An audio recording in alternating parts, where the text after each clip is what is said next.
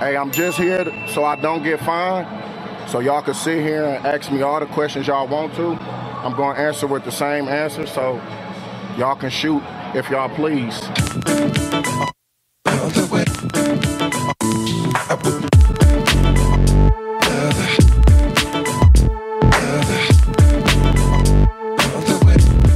I don't know. We're just out there playing. My helmet came down on me.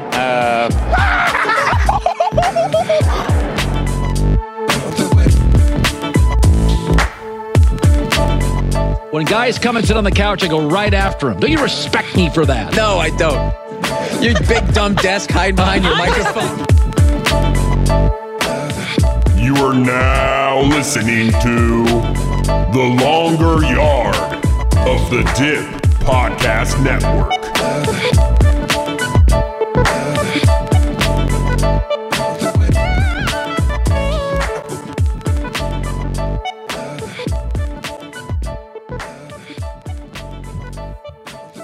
Welcome back to the Longer Yard Podcast, part of the Dip Podcast Network. Hey everyone, I'm Ethan, he's Sam, and today's episode 2, we're going to talk about all the craziness that's been happening on this offseason, all the trades, all the signings, all that stuff. So it's coming, we got a lot to talk about. We're going to break down some stuff, and it's going to be an interesting one. We have a ton to talk about. You're absolutely right. But one thing we're going to start with is actually more recent news involving the draft, because we actually did our draft episode last week, and if we were really going to give ourselves more work, we would redo it given this trade that happened between the Saints and the Eagles yesterday. So I just want to quickly break it down, and then Ethan, I'd love to get your thoughts on how you think the trade went, who won the trade, who lost the trade, ramifications of it. So we'll get to that in just a second. But first, let me just say the New Orleans Saints trade up very slightly in the first round. They had the number 18 pick. They move up to number 16, also add the number 19 pick in this year's draft, and then add a 6th round pick, number 194 overall. The Eagles take that 18th pick, so move back ever so slightly. They still have the 15th pick, so they'll still have 2 first-round picks. They add a 3rd round pick this year, number 101 overall, and a 7th round pick this year at number 237. And then in future draft capital, they get a 2023 first from the Saints and a 2024 2nd round pick from the Saints. So in the end, Saints get 3 picks, 2 firsts and a 6th. And the Eagles get 5 picks, 2 firsts, a 2nd, a 3rd, and a 7th. Ethan, who won this trade? All right. I mean, overall, I think the Eagles won it. And I think it's pretty clear the Eagles won this trade overall. Now, I guess if you compare it to who won the trade for this year's draft, honestly, I feel like I'm still going to go with the Eagles because they still have 2 first-round picks. And now, I mean, yeah, the Saints now have 2 first-round picks, but I mean, their first-round picks, no one moved a lot of positions. The Saints just acquired another first-round pick, which hats off to them. I think they're trying to make some moves this year, which I can get it. But I mean, the Eagles, I think I saw something that was like, this gives them bigger draft capital later in the future in case Jalen Hurts doesn't pan out, and he's not their guy. And I mean, they got 2 first-rounds this year. They got another 1st round next year. So they'll have 2 first-rounds next year, possibly. And then they got a 2nd and a 3rd. They scored for the future draft capital, and they'll probably still draft well this year. You know what I mean? Yeah. And overall, I think the Eagles, it was a great trade on there. And they did what they needed to do. This is like the saying of this is 3D chess and that kind of thing, where the Eagles realize that they have such an advantage going into this year's draft that it's okay for them to trade out of one of those 1st round picks and really help themselves in future years. Whether that's to find a Jalen Hurts replacement if it doesn't work out, or to just simply add to that roster. Having 2 first-round picks for a team that New Orleans might struggle this year. It's true. They lost, Teron Armstead on the offensive line. We still don't know necessarily what they're going to get at quarterback. Jameis was pretty good for most of the year before he got hurt. But he's also Jameis Winston, so he's going to have the biggest peaks and the biggest valleys. That's true. Very true. You think, and then you don't know about Alvin Kamara. That's the other thing. Yeah. You don't know if Alvin Kamara is going to play. And if you don't have Alvin Kamara, that offense, I don't trust to do a thing. And they, I mean, Michael Thomas, like, he'll play next year, but is he going to be what he was the previous years? You know, like he missed the entire last season with an ankle injury. Like, who knows what he's going to come back and look like? You know what I mean? 100%. And we've talked about the fact that they need to add to the wide receiver core. This is a great opportunity for them to do so. You know, and still add to the defense. Maybe they only feel like they could cover one side of the ball. This gives them a chance to do both. I think this helps them in the short run, but it's really going to hinder them in the long run. And so for that reason, I really like what the Eagles did. It's so weird to me how we look at first round picks in the future as current second round picks. And it's like, wait, what? Yeah. You're like, that's a first round pick the next year, man. Like, you just have to wait. That's it. And who's to say if they don't, maybe they go quarterback this year. Maybe that's what I was about to ask you. Maybe they're looking at it and they go, well, we're probably not going to get Pickett or Willis, but maybe we really, really love Matt Corral or Desmond Ridder or Sam Howell. Maybe we really love one of those guys.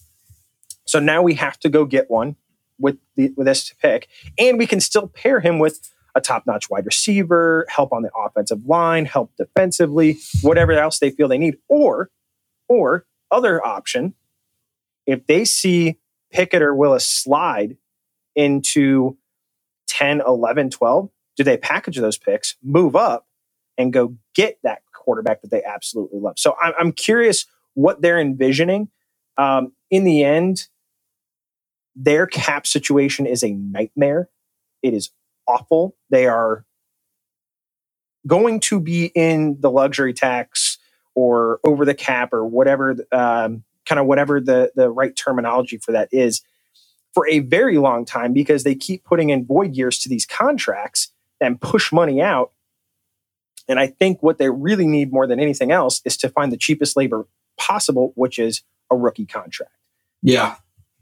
Let me ask you this. What do you think the Saints are going to do with those 2 first-round picks? Do you think they're going to go wide receiver, or do you think if Pickett and Malik Willis slide, do you think they're going to take a quarterback? I think in the end, they're definitely taking a quarterback. The question is, do they trade up and by packaging those picks and go get a top guy, or are they okay with the idea of that kind of next tier? Hard to say. I feel like every year as we get closer and closer to the draft, we find out somebody we weren't necessarily expecting. Teams are just falling in love with it. I think that was Mac Jones last year. We were kind of like, first round pick, really?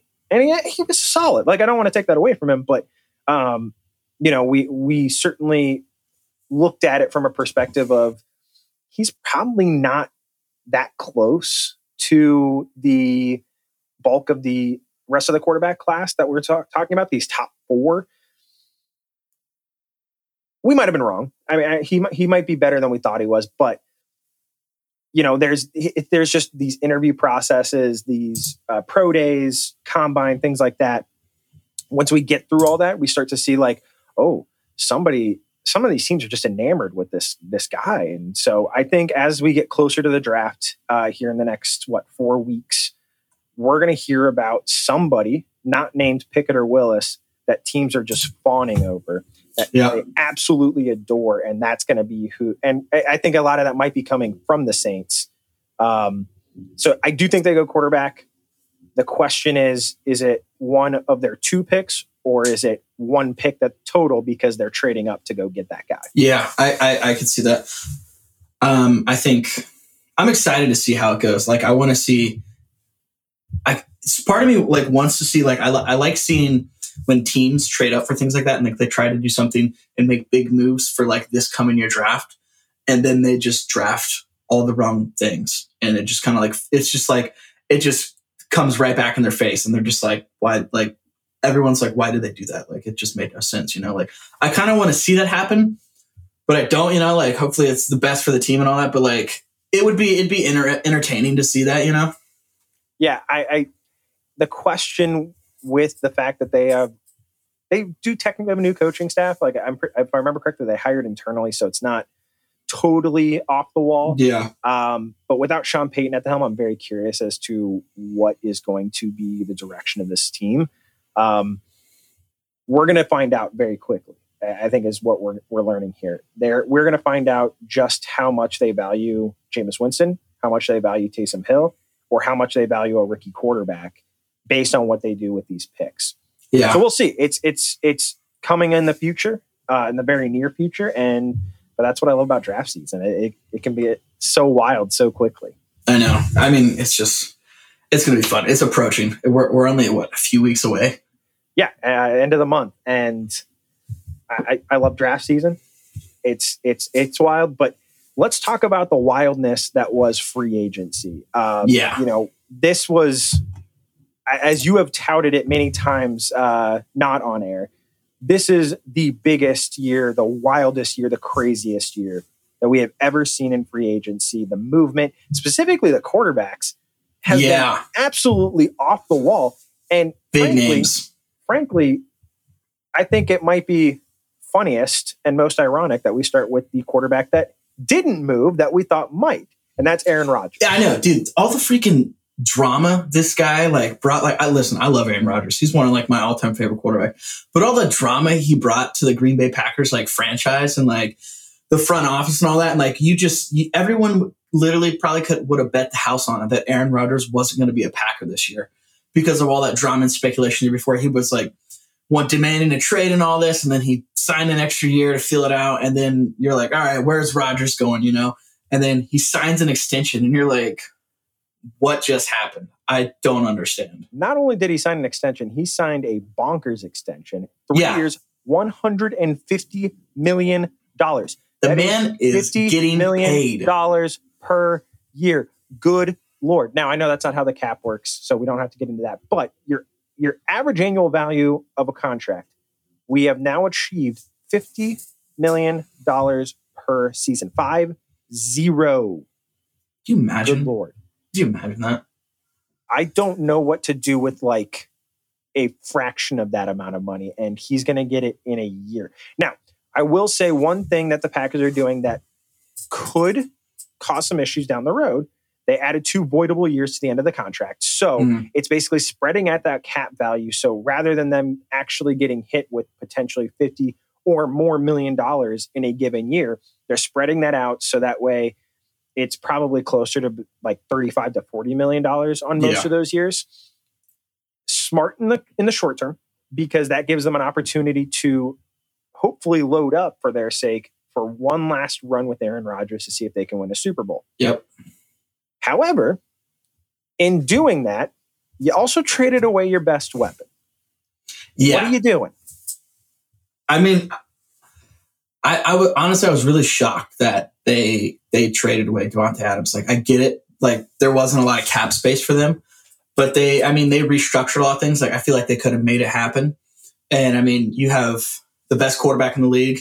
I would like to think you'd want to keep the arguably the best wide receiver in the league on the same team. They have, some of the best chemistry in the game. I think that you do it, but I think how they played it where, I remember there was talks of them re-signing him, and not releasing him as a free agent, And so they were like, why don't we just trade him away, even though we haven't signed a deal, but we'll trade him away. And I guess I wonder if this is what they did. They were let's make people think we're signing him, but let's trade him away. And I think that's what they did with the Raiders. And they got those 2 first round picks, but they had no intentions of signing him. You know what I mean? Probably not. I guess I'm constantly going to be confused by the idea that they didn't just want to re-sign him. I know the cap can be a problem, but at the same time, we see teams every single year find a way to make it work. Whether that's it's so true. These voidable years, whether that's just spreading out the cap hit, doing a low year one cap hit for Davante Adams, and when you sign him to a 4-year deal, whatever it might be. I just... You fooled around way too long with Aaron Rodgers' career and said, we don't need to get him more weapons. He had, you know, at one point he had Jordy Nelson, Randall Cobb, and Davante Adams. That trio is bonkers good. And then after they see Jordy actually go to the Raiders himself, and Cobb, I'd have to look at what his original next team was. They just were like, oh, it's Davante and we don't need anything else. And it's like, I mean, I guess not. But if you want to maximize the value of your team, you give Davante Adams a good running mate. And it's not to say they didn't sort of try. I mean, they certainly put some effort into finding alternative options, a wide receiver to someone in the slot for them, but they didn't put maximum value into that. They didn't put a first-round pick into it. And again, we go back to just 2 draft cycles ago. You take Jordan Love in the first round, trade up to take Jordan Love in the first round, take your backup running back, a very good player in A.J. Dillon, in the second round, and you take an H-back, Josiah DeGuara, in the third round. How is that helping Aaron Rodgers? And what are you doing to tell Aaron Rodgers that you value him as a player, that you think that this is the final piece to get us that Super Bowl? And as we've seen, when they bow out in the playoffs early every single year, you wasted it. The front office folded the bag so hard. Like, I get why they were maybe drafting Jordan Love if they thought that Aaron Rodgers was going to retire in a few years. But I mean, the man has won back-to-back MVPs now. He looks like he's going to play. I think they motivated him. To be honest, I think they motivated him. He went, oh, you're going to replace me. You think I'm Brett Favre? Watch this. Yeah, I'm going to win back-to-back MVPs. And then, I mean, like, if you look the way he's playing, he looks like he could probably play another 4 or 5 years. You know what I mean? And like, you drafting Jordan Love, and you, for some reason, he's like, I still want to stay with the Packers and just play after Rodgers. You just wasted 6-7 years of his career. Like, now you got maybe 10 years with him if he even pans out, you know? And they have no idea what they have in him. It sounds like in a lot of cases they don't think they have anything in him, which is kind of a problem. They don't think that they have their heir apparent. I mean, maybe then at that point they're hoping that they turn into one of, you know, as we'll get to shortly, the Denver Broncos, when they did that with Peyton Manning, you know, grabbed him at the end of the career, of his career. And as they just did with Russell Wilson, or be the Tampa Bay Buccaneers and have Tom Brady walk into your lap. Yeah. That's what they're hoping for. But the problem is that you have to have the infrastructure around that quarterback where it's literally the only thing you need to win a Super Bowl is that quarterback.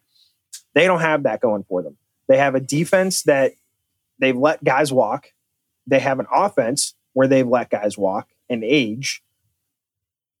I just don't see a path to that, to, you know, one of these top quarterbacks going, I want to play in Green Bay.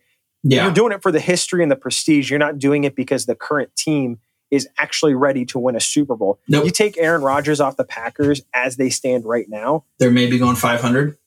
Yeah, I don't think they're a playoff team. That's exactly the problem. Aaron Rodgers is the difference in 5-6 wins for this team right now, especially considering the fact that I personally don't have a lot of faith in Jordan Love.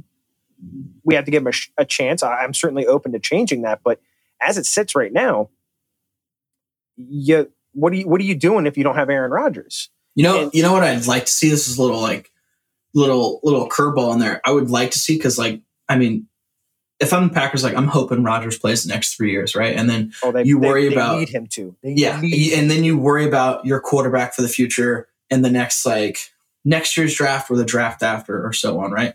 I would love to see them trade away Jordan Love for like to the Panthers or the Giants or something like that for maybe like a second round or a first rounder if they could, and just have like Colts would have been perfect. Yeah, and then they could possibly have like 3 first round picks this year or 2 first round, 2 second round, and really support Aaron Rodgers.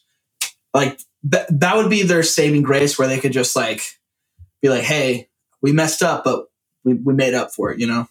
Well, it's not like if Aaron Rodgers gets hurt, please God, don't let this happen. I want to see Aaron Rodgers play football.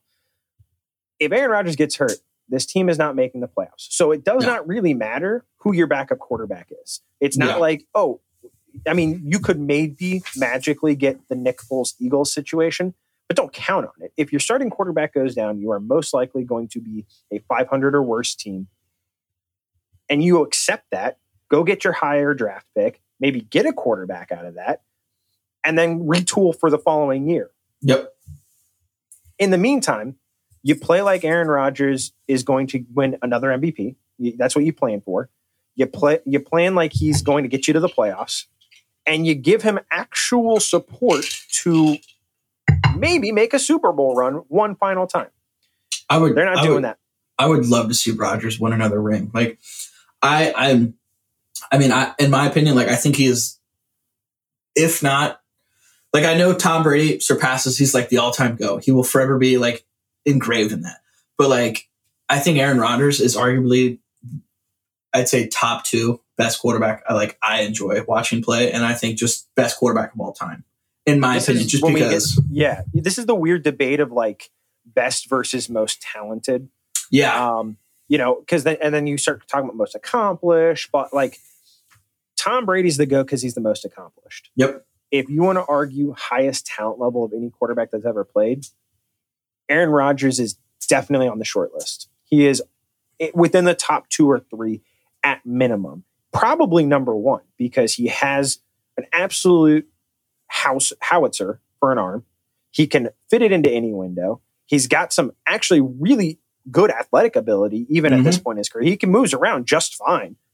There is not a quarterback that I can think of that is more talented than Aaron Rodgers. And yet you're going to walk away with one Super Bowl ring and not even another Super Bowl appearance in his career. I mean, the man has 4 MVPs and like one ring to show for it. Like, that's a lot of that. Like, if you just look on it, you're like, a lot of that's, it's the front office. It's a lot of their fault, you know? Like, they were not aggressive enough to actually put their team together in a way that's going to allow them to win football games. A team that, a franchise that has done it now twice is the Denver Broncos. And that's where I want to go next. Yes. They did it with Peyton Manning. When Peyton Manning came available after his neck injury, and we thought maybe his career was over, they went, no. We're getting this guy. This guy's going to throw for 55 touchdowns. We have a ready-made roster. We have the weapons for him. We have a defense. Good Lord. You had Von Miller coming off the edge. They were ready to win. They went and got their quarterback. Now they're doing it again. They bring in Russell Wilson from the Seattle Seahawks, and they paid a pretty penny to do it. Yeah, they did. They gave up Drew Lock. Not a loss there. I won't lie. Not a super big loss. Noah Fant, an actual loss. Yeah, I love Noah Fant. Noah Fant is so good, dude. He's so fun to watch. He's not a great blocker, but if you want to talk about a mismatch at tight end, that's Noah Fant. Love him. They got defensive lineman Shelby Harris. I'm so sorry. Let me quickly get through this. No, you're good. You're good. I will get you on Noah Fant. 2 first-round picks, number 9 overall this year and the first-round pick next year, 2023. 2 second-round picks, number 40 overall here this year, and a 2023 second-round pick, a fifth-round pick in 2022, and they get back Wilson and a 2022 fourth-round pick. Go. Noah Fant. Like, he is just, I mean, the potential for this kid is, like, unlimited. Like, I mean... I think he's a more athletic Travis Kelce, and Travis Kelce's awesome. Yeah. Yeah. If he just, they just need to like hone in on him and like really try and develop him the best they can, because that is star, like superstar talent right there. Yeah. But those draft picks, they did give up a lot. And I'm just hoping that the Broncos, maybe they'll get that steal of the draft 4th rounder, you know, to help make up for the loss. They're going to need to hope that they put themselves in the same situation the Rams just did with Matt Stafford, because their draft equity is minimal at best. Can I also just quickly say on Noah Fant, that dude had to be so excited. He was getting out of Denver. He's like, Drew Lock's not throwing me the ball anymore. Let's go. Yeah. And then he finds out Drew Lock's going with him. He's like, you got to be kidding me. I'm going to get overthrown 17 times a game again. How does this keep happening? Yeah, it's very unlucky. But I think if Pete's still around, maybe they can really develop him there. I mean, maybe. think it's more likely that they end up going quarterback in the draft unless, as we had it last week, unless Pickett and Willis go really early, I think the Seahawks will happily swipe up one of those two. Yeah. Probably Malik Willis, if I had to guess, because I think people there will look at him kind of as like a Russell Wilson 2.0. And not necessarily okay with it, yeah. Or Russell Wilson light is probably a better way to put it. I don't know. Like I just Seattle got an absolute truckload of picks, but they also just gave up back-to-back first-round picks for Jamal freaking Adams, who's he's a safety. He's really a linebacker. Let's just call it what it is. He's a linebacker. You gave up two first-round picks for a linebacker. Please explain that one to me. And then you have two stellar weapons at wide receiver and go, yeah, we'll get rid of the quarterback that throws in the ball. I mean, I think they really should tear it down completely. Trade away DK Metcalf, trade away Tyler Lockett. They can get a lot out of both those guys. I mean, they're definitely going to ask for a first for DK. I think Lockett, based on age, probably doesn't get them a first, but I think they can definitely get a second rounder for him, or at least maybe like a third and a fourth kind of thing. Yeah.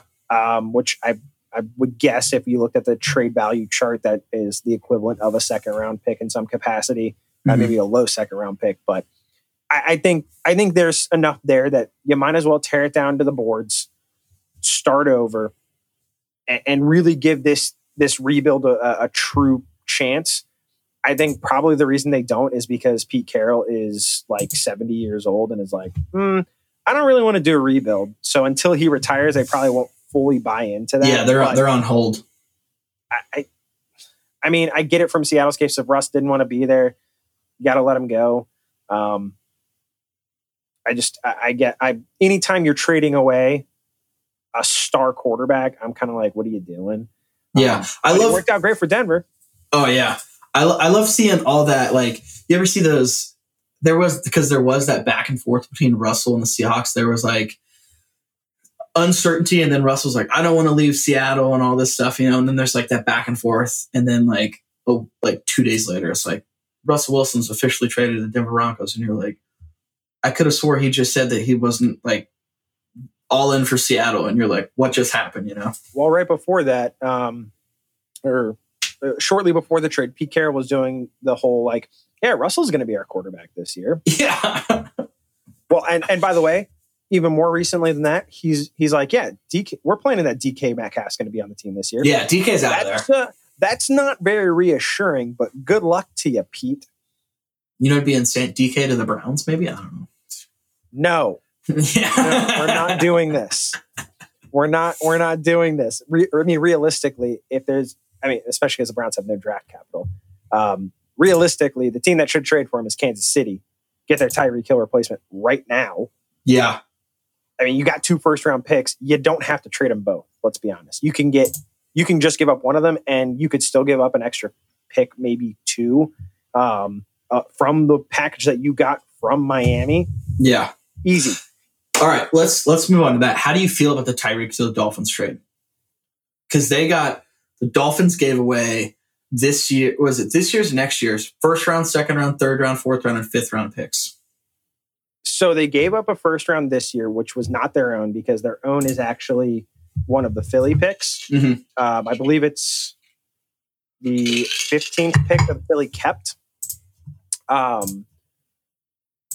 So the pick that they gave up was 29 overall, which, you know, at that point, you're basically saying it's a second round pick. Like, you're not getting the value that you would have if it were their own pick.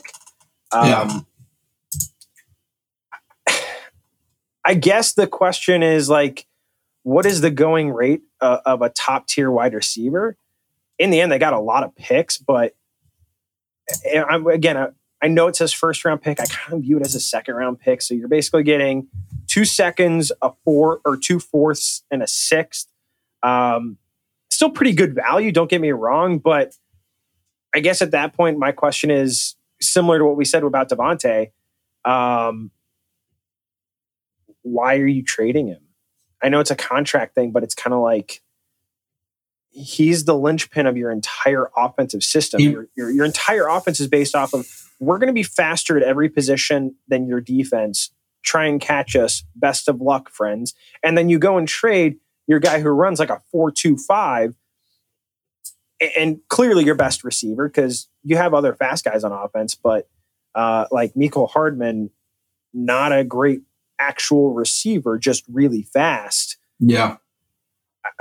I mean, is Travis Kelce going to get like legitimately 250 targets next year? No, that's not. But who else is he throwing the ball to, man? I feel like they're going to go. I feel like they're taking a wide receiver first round, and with the signing, they're going to probably have to, whether or not that's actually a good pick or not. Yeah, that's the scary part. I could see them like taking their back-to-back picks this year and like moving up to secure a high, like one of the top wide receivers in the draft. And then they got that signing of Juju. I mean, he's not a bad receiver. And I think if the Chiefs utilize him, this really quietly, but not so quietly that you can't hear me. I think Juju kind of sucks. Yeah. When was the only time Juju was ever good was when Antonio Brown was lining up across from him, and he was and AB was getting like triple teamed. That is a really good point. I think, although I'll say, I think if the Chiefs utilize him, like, I mean, because he's like what, 6'1", 6'2", he's got some size. He's a bigger body receiver. So if they utilize him like that, he's going to give you a different component to the offense, because basically every receiver that they've ever had is like, hey, 5'4", run really fast, and so he just brings something a little bit different. But I don't know, like I just don't understand.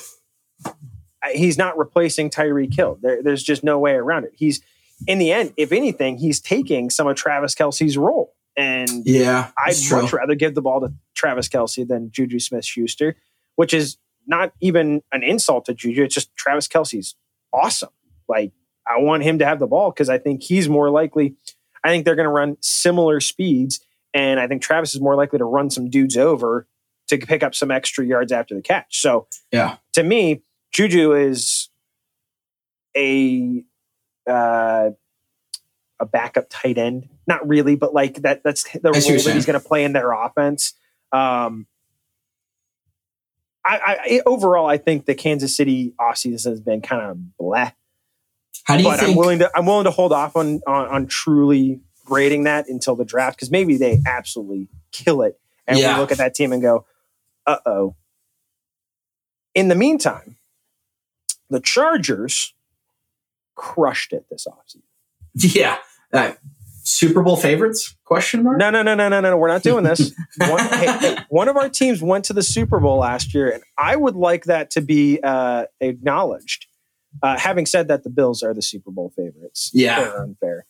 That is the way that people are looking at it. But you get Khalil Mack, Joey Bosa, Khalil Mack coming off the edge. Yikes. Good luck blocking that. You got J.C. Jackson now in your defensive backfield with Derwin James. And honestly, like, I just like the Chargers. It hurts me to say it. I love the offense. Granted, why the heck are you giving Mike Williams $20 million a year? Different conversation, but they can do it right now because Justin Herbert's on a rookie contract. And I believe it's 3 years, $60 million. So yeah, $20 million. His contract will end when Herbert's rookie deal ends. You can find a way to make that work. So that actually might work. That actually might be okay for them. But I mean, I love Ekeler. Ekeler. He is a fantasy, like, just like a gift from God, like given to you. You know, when you have, and he's not injured. I mean, a couple of years ago, I had Ekeler and McCaffrey as my two running backs, and that was the last healthy season for Christian McCaffrey. And I was like, "Ooh, baby, PPR league." Let's go. Can I just say real quick? I will never draft Christian McCaffrey ever again. I don't care. That's bold. I just can't. I don't think he's going to be injured forever, but I understand where you're coming from. Trust me. It's the same problem that I have now with Cortland Sutton. Just I feel like he can't stay healthy. There's a number of players. It's just Cortland's on my mind because we're on the AFC West here, and I get it. Trust me. I've been burned too many times by taking guys who are quote unquote injury prone and being like, yeah, they're good. Yeah. I'm also going to step off my Saquon Barkley train and just not with that. I had a chance to take him in a couple different drafts because he was like the 7th rated player in every draft. And I was like, I'll take Davante Adams. I had in one of my drafts last year, I had the 10th pick, last pick. And so I was, back to back, and somehow Elliott fell all the way to 10. So I took Elliott, and I also took Barkley. And I was like, man, I'm unstoppable. I was like, these guys are going to retire. I was like, you know what I finished? I finished 6th. Yeah. I drafted the best team off of projections. I know projections are shit. I still drafted the best team, and it felt good, And it just didn't pan out. Projections are always based off of how good your starting lineup is. It doesn't take into account that someone's going to get hurt, so you actually have to have a decent bench. So they care about like, oh, you took the first quarterback, the first tight end, the first defense, the first kicker. Your team's amazing. And it's kind of like, no, your team's fine. Like, you might make the playoffs, because what's going to happen when your top 2 running backs get hurt and then you're playing like Philadelphia's backup running back as one of your starters, you're in trouble. Barkley's. So I hate those projections, but I get it. It's fun to look at, especially when you look. Like, I drafted the best team, of course. But yeah, Barkley's injuries last year, it just it ruined me. Last year was a rough year for me for fantasy football. I get it. Same dude. Same. I was reigning champion and came in like third to last or something like that. It was painful. It's painful, but. Back to the Chargers thing. I like them. I'm a big. They're just fun. Like, there's no other way to put it. Again, we talked about this last week. Can we just enjoy this? I just love watching them play. They're so fun. Like, I love. Give me high octane offenses like that. And if you get a health falls your way defensively, especially with Derwin, they could be really good. Yeah, I really loved, their offense is, it's got to be arguably one of the funnest offenses to watch in the game. I remember last year, although we lost this game to the Chargers, the Browns-Chargers game, in my opinion, was one of the best games of the year. That game... A little biased, but I won't. Yeah, a little biased. But, I mean, it was so fun. It was just back and forth, just touchdown after touchdown. And, you were just, you were on the edge of your seat the whole time. You're like, oh, my God. And then, we found a way to just ruin it, but it's fine. The Browns brown. You can't be surprised by these things. Yeah, but it was a great game nonetheless. Yeah, that's the beauty of this entire division. This AFC West is going to produce a great game every single week, no matter who you're playing, because these teams are just going to score points. I mean, there's a very good chance that these may be the 4 highest scoring teams in the entire league. I wouldn't be shocked by that. Yep. Raiders, I might be a little more shocked by, but at the same time, they had a pretty good offense last year and didn't have that number 1 receiver like they do now. Yeah. And by the way, we didn't mention this. Chandler Jones, one of the best pass rushers, went to the Raiders. So they're better defense. You got Max Crosby and Chandler Jones rushing. Max Crosby just signed an extension too. A nice one. This freaking division, dude, is loaded with good pass rushers. You know what's even better? Scary. You know what's even better is they all play each other twice a year. It's just it's beautiful, right? Talk to me about it. It's gonna be every time any of those teams have a division game. It's going to be prime time, no matter what. It's inevitable. It should be. And we're in a weird place where I won't be overly stunned if Kansas City is the worst team in that division and still has a winning record. That's where we're at. It's bananas.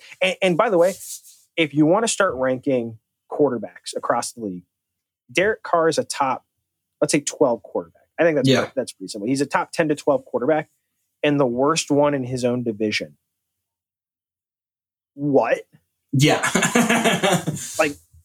Holy hell. Because this AFC quarterback group is insane. Mahomes, Rodgers, and Herbert in the same division. Yeah. Yeah, Wilson. Yeah, Wilson. I'm sorry. I wanted to say Russell, but I said Rodgers. My bad. I do that. But yeah, those three in the same division. That's like, it's just beautiful. Poor Derek Carr, man. That dude is. Yeah. That dude has to be down bad because he's like, it's like, oh, my time's coming, and then the Chargers get Justin Herbert in the draft, and then Denver trades for Russ Wilson, and he's just like, can I get traded to something in the NFC where I'm actually like one of the top five quarterbacks in that conference? Take me to like the AFC South or something. Well, I mean, again, just think about the quarterbacks. You got the four in that division. It's true. And then around the conference, Josh Allen, Lamar Jackson, Joe Burrow, just off the top. And possibly you could see jumps. You could see, Deshaun could play. You could see a jump from Tua. You could see a jump from Zach Wilson. You could see a jump from Trevor Lawrence. It's true. This conference is just stacked in QBs. They're either young or good, with like two exceptions. The only exceptions to that are Trubisky and Tannehill and Matt Ryan. Trubisky's the MVP, man. Oh my god! I love that. That's like a troll thing that people do. I do too. It's so great with the Nickelodeon game. Yeah, I was hardcore rooting for Dak and Zeke to win it this year when I was watching it. I wanted Zeke to win it by the end, but I was on Dak early when he was really struggling, and then he started playing really well toward the end. I'm like, no, can we switch our votes to Zeke, please? That didn't work out, but yeah, I love that. That's because let's be honest, the people watching the Nickelodeon playoff game are all men between the ages of like 30 and 40 who are just like, how can I ruin this for everyone else? This sounds like fun. They're like, I don't think I enjoy watching this football game and watching some slime cams just get thrown all over the place and like this bad CGI. They're like, let's ruin it. Oh, I happily was part of that crowd. I'm here for it. Like, get the slime cam crap out of here. I don't want to see 100%, it. 100%. Now, a guy who got the heck out of Houston, Deshaun Watson. Big-time trade and big-time contract extension. However, the biggest conversation around him is neither of those things. But just to cover it, I will say, Browns are getting Watson and a 2024 sixth. And in return, are sending number 13 overall this year, a 2023 and 2024 first-round picks, so 3 firsts overall, a fourth-round pick this year, number 107 overall, a third-round pick in 2023, and a fourth-round pick in 2024. And then they followed that up with signing him to a fully guaranteed $230 million contract over 5 years. That is unprecedented. No one has ever received guarantees like that. Like when Kirk Cousins got like the fully guaranteed, like $90 million over 3 years, people were like, what the hell is going on? No, this is $230 million. Okay? Craziness. Now, the biggest point to make with this contract is his 2022 base salary is $1 million. And there's one reason for that and one reason alone. Is he playing football this year? Because when they take game checks from him, they don't take it from his bonuses. They take it from his base salary. So when it costs, if the Browns don't have to pay him, if he's not playing, what it's really costing them is next to nothing. Kind of skeevy. Yeah. I feel like I have so many different emotions with this whole... I know. But everyone does, I feel like, or at least for the most part. Like Twitter, I don't know if you've seen Twitter. Twitter is... It's like the left versus the right with like the Browns, you know? And I'm like stuck and I'm in the middle and I'm just like, I don't know how to feel. Like the hardest part for you has to be taking off the fan goggles. Because you are a fan of the Browns first. It's not to say that you're a fan of Deshaun Watson. You're a fan of the Browns. That's been your team for practically your entire life, if not your entire life. So how do you look at this, still wanting to support your team, but also recognizing everything going on around him, which, again, I guess not again, we haven't covered it yet, is 22 sexual assault charges being brought against him. They're all in civil court. They did not have charges pressed against him criminally, but that is not to say that it didn't happen. It's to say that they did not feel that the evidence, because it is truly a he said, she said situation, was enough to actually take it to real criminal court. I think that's simple, a tough pill to swallow. Yeah, I think honestly, just like simple terms, if 22 women are saying like they were like this, you know, and they're all saying one thing, and it's versus his word. I'm sorry, but like I feel like they're probably not lying. You know what I mean? Like something statistically speaking, I don't know what I can't say exactly what it is.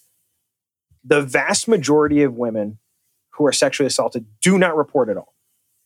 Of the women that do report, the vast majority are found to have been real credible situations. So if you take that and expand it out, you have 22 women based on the average rates. We'll even take an above average rate of women who lied. You're still probably looking at 19 women who are telling the truth that something happened that they were not comfortable with. Yeah. That they did not give him permission to do. That's a bad look for the NFL, who has consistently shown that they do not seem to care about their female fans. They don't suspend players enough for hitting women.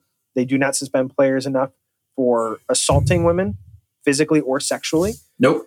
They have taken a stance that says, we care a lot more about dudes popping hot for marijuana. Like the Josh Gordon situation, getting on people for DUIs, which, mind you, horrible thing. Don't drink and drive. Like, they deserve punishment for that. But the idea that a DUI is worthy of a similar punishment to someone who is sexually assaulting someone is absolutely absurd.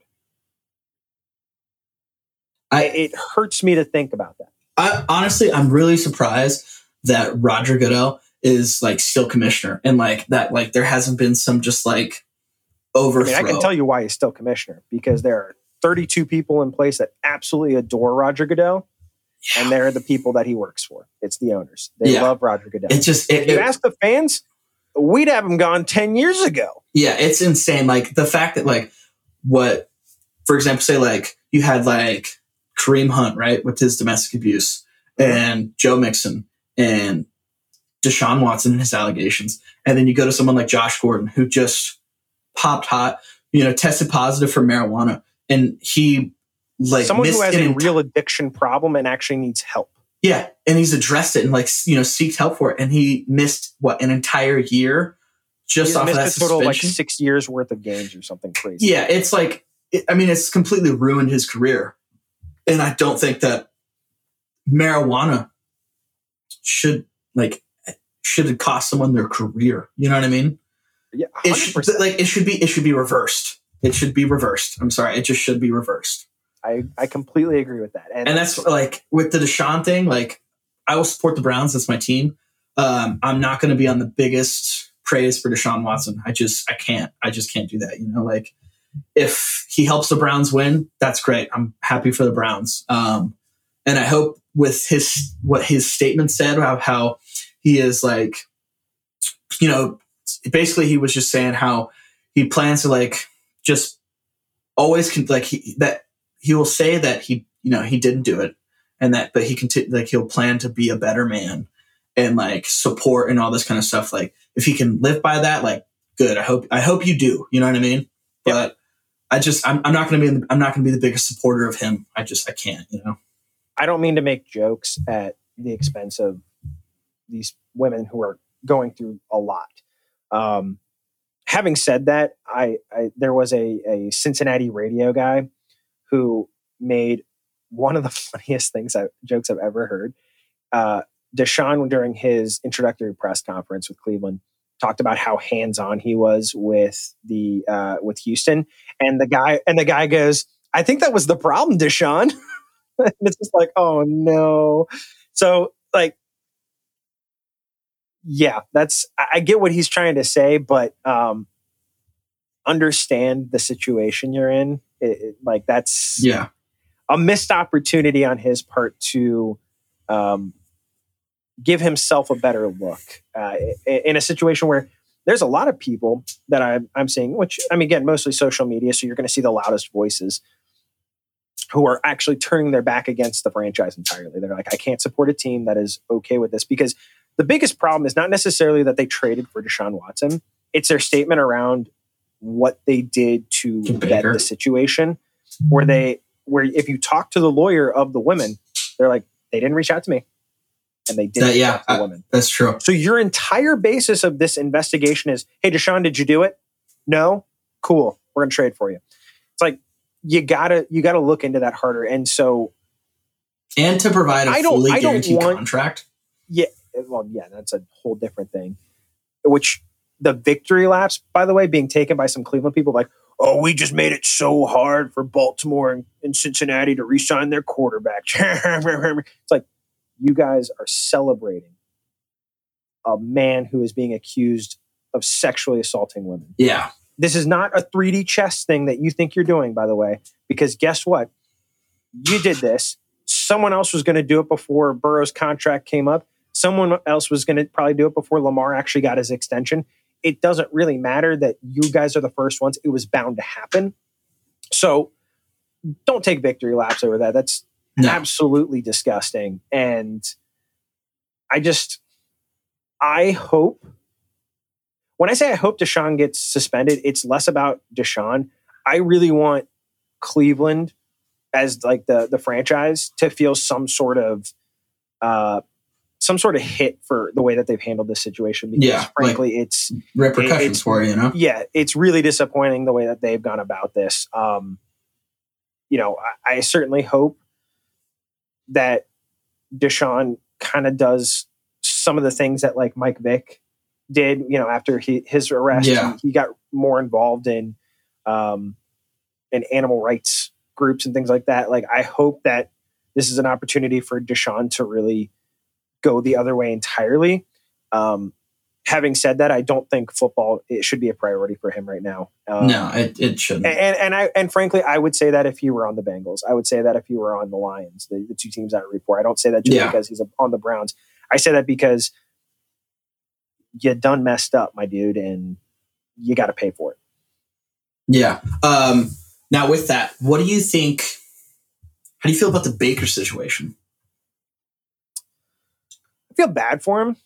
Yeah, I was someone who really, it's funny, I actually really wanted the Browns to take Josh Allen in that draft, because like, this dude's going to bust out. Browns are going to suck. It's going to be awesome. And Baker Mayfield's going to be amazing. And they're going to feel so dumb when they didn't take him. And the Bulls were worse. They take Baker. And I was like, oh no, they got the guy. Because you can't, like, if you're just a football fan, you don't care about the team necessarily, that like the Browns one way or the other. It's really hard not to root for Baker Mayfield as a personality. He's so energetic. I think he's still largely a team first guy. I know there are some people who want to talk about the diva thing because he's on commercials and stuff like that. But it's like, he still very much is a big team guy, wants to win. I really like Baker Mayfield as like a person. So I was really disappointed when the Browns got him, because I was like, shoot, they're going to get good now. So from that perspective, I feel bad for him, because not that he's been great, but he hasn't been bad enough to necessarily get replaced. I get what the Browns are thinking of. We need to get better if we want to actually win the Super Bowl, which is always the goal. Yeah. And there's no doubt, when you compare Deshaun Watson and Baker Mayfield on the football field, Deshaun Watson is a better player. That was the plan. They executed the plan. How they've gone about flirting with, do we get Deshaun? Do we get someone else? Like, and then, okay, we're not getting him. And then, oh, let's throw a whole bunch of money at him, and then he'll want to come here. And Baker's just kind of like, guys, I'm right here. What do you want? Yeah. Like, what am I supposed to do? And then by the time that you guys are really sorting this out, all of a sudden there's really no landing spots for Baker other than Carolina, Atlanta, Giants, maybe. Like, I mean, it depends. Maybe something happens with Kyler, and so he ends up in Arizona. I don't know. Like, there's basically nowhere for him to go unless you want to send him up to Seattle. But what is Seattle really giving up for him when they have a chance to go get a young quarterback on a rookie contract instead of having to pay for Baker Mayfield's fifth-year option? Yeah, they really.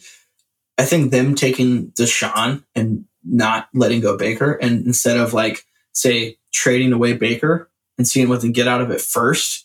That really, like, they had more options and more value with Baker if they were to get rid of him first, rather than now that they have Deshaun. Yeah.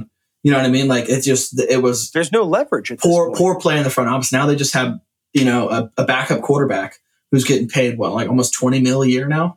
Yeah, he's not even their backup quarterback. He's their backup quarterback because they have, Case Keenum, I think, is their backup quarterback? Does that sound right? I think Keenum's gone now. Okay. Nick Mullen. Is that who it is? Okay. I mean, they have a guy who's a perfectly reasonable backup quarterback who's not making any money. You have no leverage in trading Baker Mayfield because ain't no way you're paying him the kind of money that he's going to be getting this year. So any team that wants him is going to be like, release him, see what happens. We'll give you a seventh for him. Why would they give up anything more? If they trade Baker Mayfield before they get Deshaun Watson, you have some leverage. You could say, we could hold on to him if we want to. We don't have to give him up. And so you have a chance of getting something real for him. They just held on too long. Again, I feel bad for Baker in all of this. I do too. I really appreciate Baker a lot. Like, he is a guy who's really, I would say, just kind of not just him, but he played a big role in changing the Cleveland Browns in the last 4 or 5 years. Yeah. Like, he really helped shift. Yeah, it wasn't just him, but he really helped shift. Going from a 1-15 to an 0-16 to winning 7 games, going 500, and then the next year having a little just below 500, and the year after making the playoffs, and then this last year kind of on the downfall. He plays hurt this year, and the thanks he gets for that is bye. Like, I feel bad for him because he very different personalities, I would say, but in terms of like the tone that they set with in the locker room, he reminds me a lot of Joe Burrow, where he's kind of this linchpin in turning around what is expected to be a bad team who's going to lose a lot of games, and here's Baker to be like, no. I'm not accepting that. Yeah. And I'm going to show you how we're going to fix it. And that was what Burrow was for Cincinnati. And meanwhile, in the case of Burrow, I think he's had maybe a little more on-field success, but he's going to get rewarded for that on-field success. Meanwhile, mm-hmm. Baker is getting shipped off. And I think that's probably unfair to do to him. But again, the job of the ownership is to win games. If on the field, Deshaun Watson should win them more games. So I get the perspective. It's just there's a whole lot of yuckiness. I don't know how else I want to phrase it. It's just a lot of this just gives me all the wrong feels. Yeah, I will say honestly, like I think what made me okay with seeing Baker go to another team possibly, right, was the fact that, like, yes, he has done a lot for Cleveland. He's shifted a lot. However, he's not the greatest quarterback. You could argue that. And then what they did last year really, really upset me. And it kind of just was like, I was like over it. The fact that, like, he started off, he played a couple games great, and then he had his injury that he'd been playing since like week 3 or 4. The fact that he decided he wanted to play and the front office decided they want to let him keep playing and not get that surgery and just have him be good, for the rest of the season. Like, when you have a veteran quarterback as backup, Case Keenum, who very well can get the job done, but they want him to play, and he played awful last year during those games. I hated it. I hated it a lot. It just, I was just like, you know what?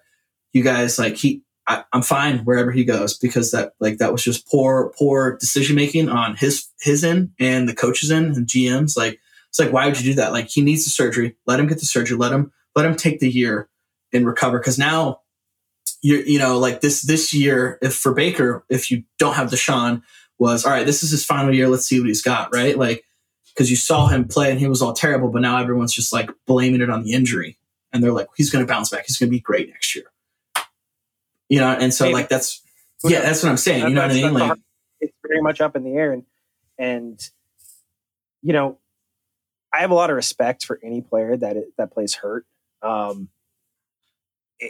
In the end, what I constantly have to come back to is the training staff and the coaching staff needs to be the ones to say, you're not helping the football team by playing hurt.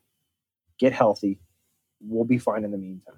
Yeah, and I think that's a larger issue with him and Stefanski. I don't think Baker and Kevin Stefanski get along at all. Yeah, and that's probably the biggest issue here is the Browns probably see it more as we have had such a hard time finding a coach since we've come back that we really like and have actually been successful under. We have this quarterback that could come available that we can go acquire that we know is good. Let's pick the coach over the quarterback. Is it the right call? I don't know. But I think that's the way that they were viewing it. And I don't think, and it's not going to be the last time that a coach gets picked over the quarterback. Let's not pretend that like, this is some weird foreign concept. It's just, is Kevin Stefanski a top 10 coach? I don't know. Probably not. Is Baker Mayfield a top 10 quarterback?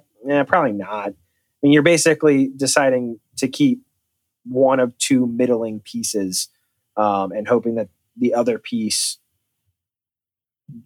becomes better than middling. And I mean, it's not like they have Andy Reid coaching for them or Bill Belichick. Exactly. Kevin Stefanski's a perfectly fine play caller. I don't think he's some incredible head coach. And so I guess that's kind of my question of like, why is Stefanski the winner in all this?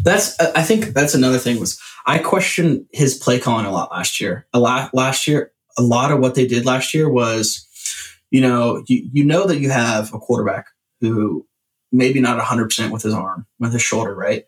And I mean, last year, like I feel like we came out the gate just like trying to develop the pass before doing what we do best: run the football, set up the play action, go for the deep balls. You know what I mean? Like we completely. Yeah, I mean, there was games. Top 10 running backs. Yeah, there was games where Nick Chubb got less than 10 touches, multiple games, and you're like, what are you doing? You have fire him. If Nick Chubb, now granted, I don't want to run him into the ground or anything, but like if Nick Chubb doesn't touch the ball 17 to 20 times, you did everything wrong. Yeah, dude, exactly. Like he's so good. You have arguably, one of the best running backs in the game, like one of the best pure runners in the game, right? And just best ball carriers out there. And you're giving him about 8 times a game.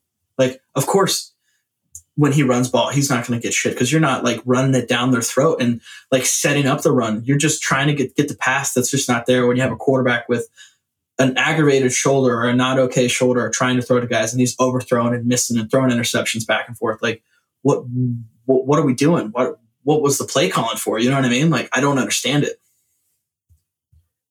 Yeah, I love Kareem Hunt in terms of a player.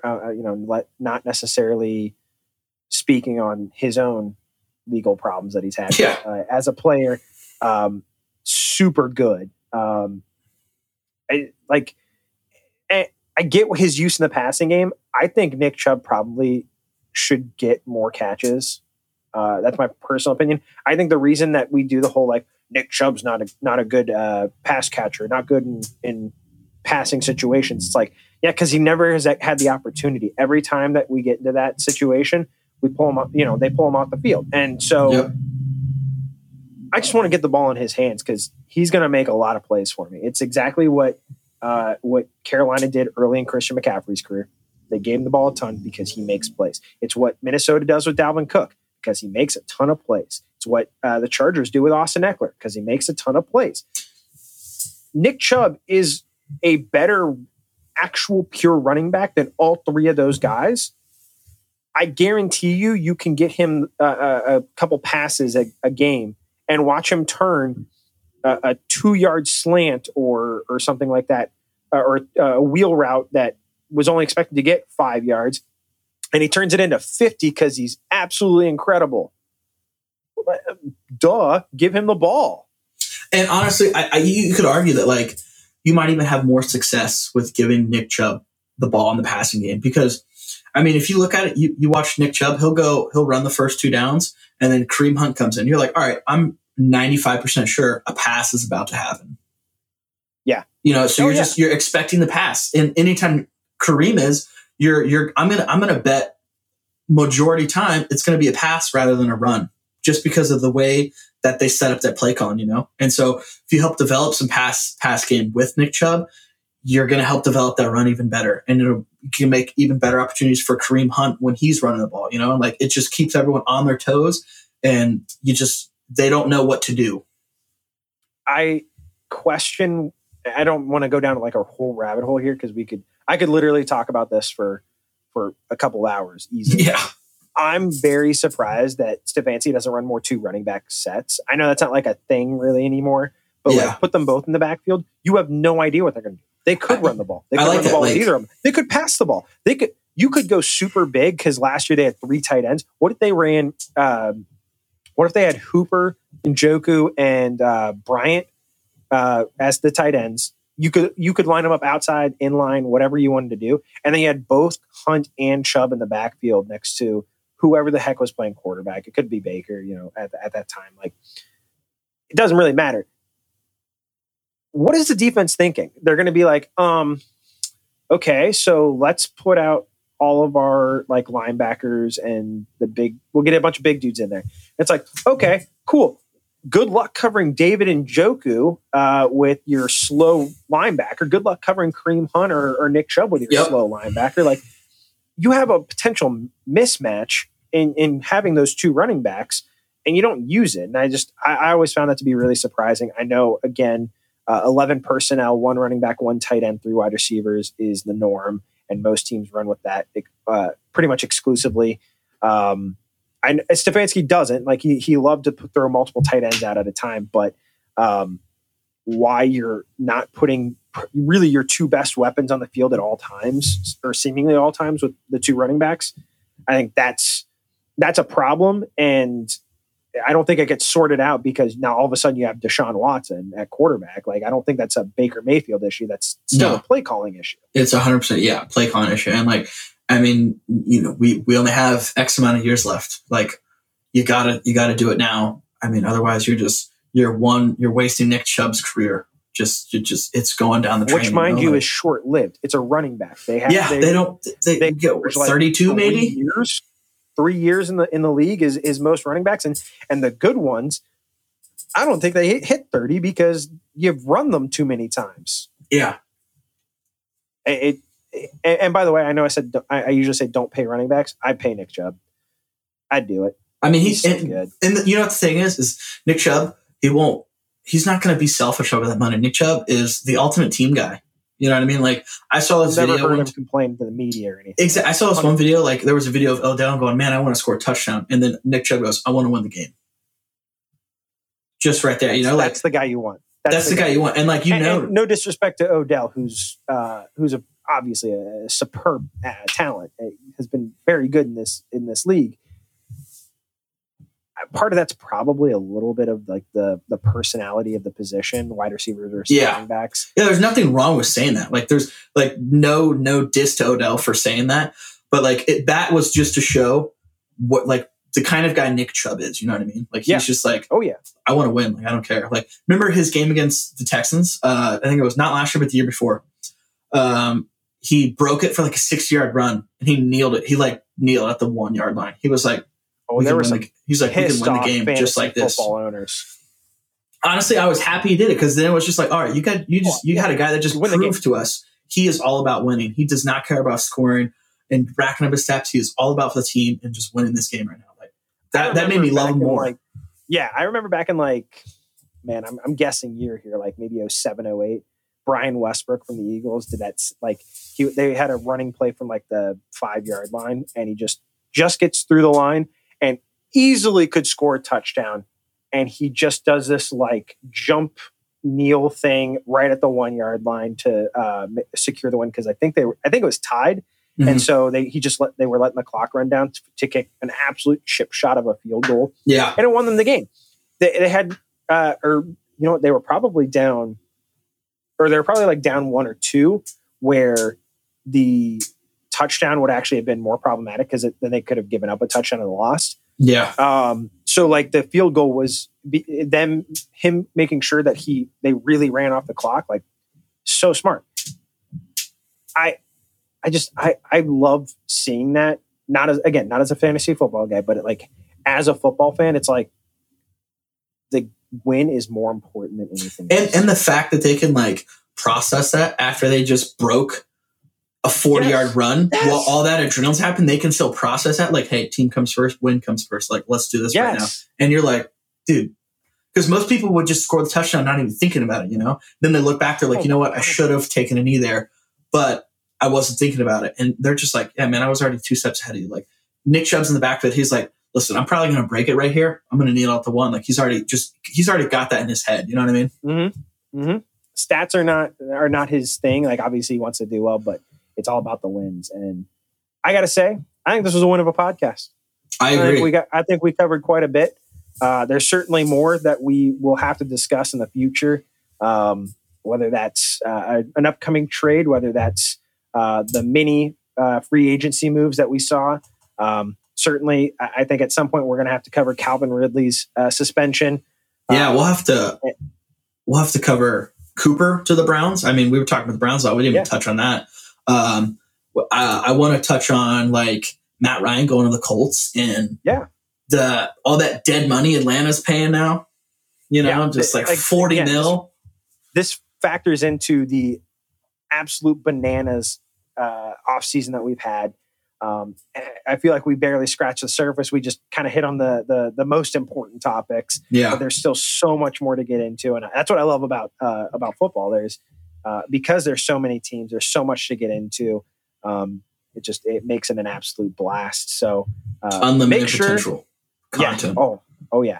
So make sure to check us out in our upcoming episodes where we get into all that. To make sure to rate, review, and subscribe to the podcast, as well as our sister podcasts, the Dip NBA podcast, rebranded to the Hoop Forum.